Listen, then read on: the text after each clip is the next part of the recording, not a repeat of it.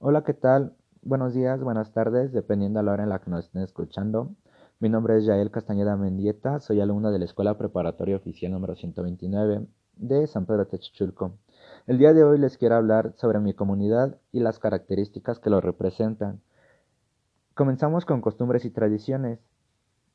La principal es el seis de enero, que consiste en que los padrinos, tanto de la iglesia como de la capilla, al término de la misa que se da en dichas catedrales, se les regala juguetes a los niños que asistieron a la misa. Y es lo mismo que pasa en el treinta de abril, cuando se da la misa del Niño Dios. Al término, los mismos padrinos les regalan juguetes a los niños.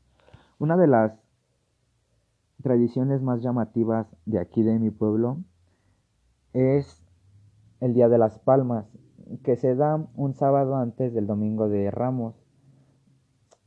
Esta consiste en que los niños o jóvenes le llevan una palma adornada junto con un regalo a su amiga o a la chava que les gusta o a su novia, pero que te, teniendo en cuenta en el que les tienen que avisar a las chavas para que así ellas los reciben con un refrigerio o con comida junto a sus acompañantes. Y ya para el siguiente día la niña va a bendecir la palma en la misa del Domingo de Ramos. La más característica de mi pueblo es la del veintinueve de junio, que se celebra la fiesta patronal de San Pedro y San Pablo.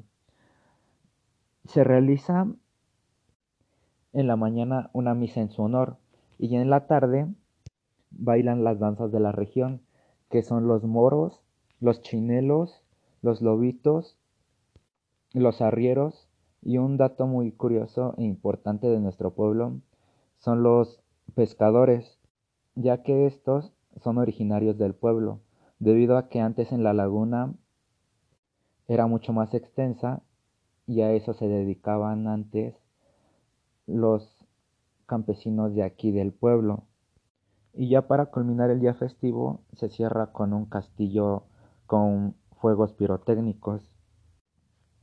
Otra costumbre que caracteriza a nuestro pueblo es el catorce de agosto, que la gente creyente va a un recorrido de San Pedro Techichulco, que es en un cerro llamado El Torito.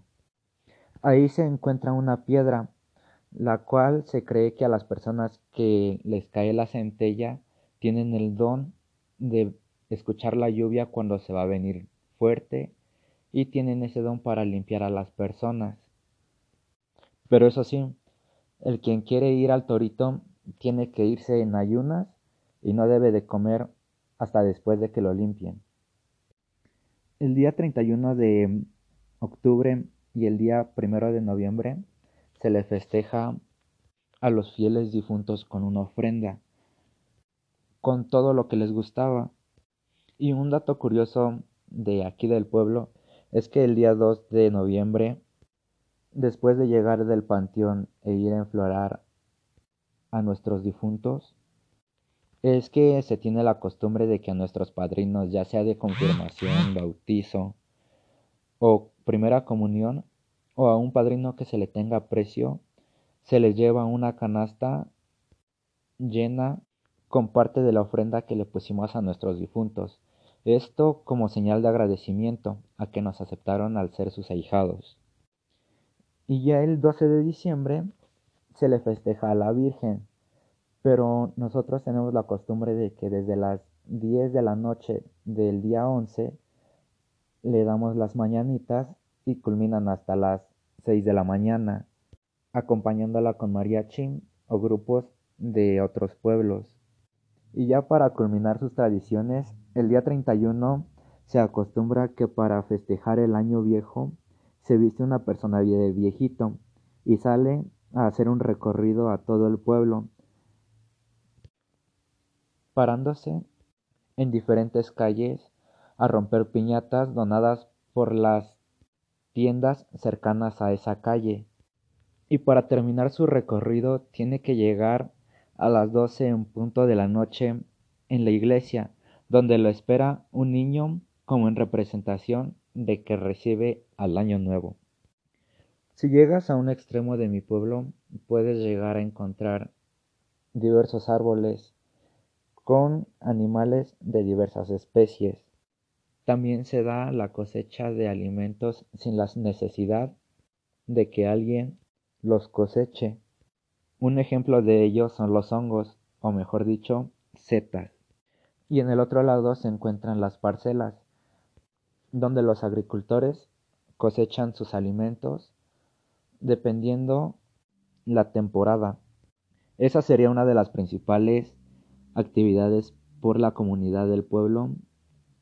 Y otra de las actividades a las que se dedica el pueblo son las actividades de circulación, que sería como por ejemplo el comercio, el transporte, porque aquí hay muchas personas que se dedican a, a ser servidores de transporte público. Y bueno, eso sería todo de mi parte. Muchas gracias por su atención.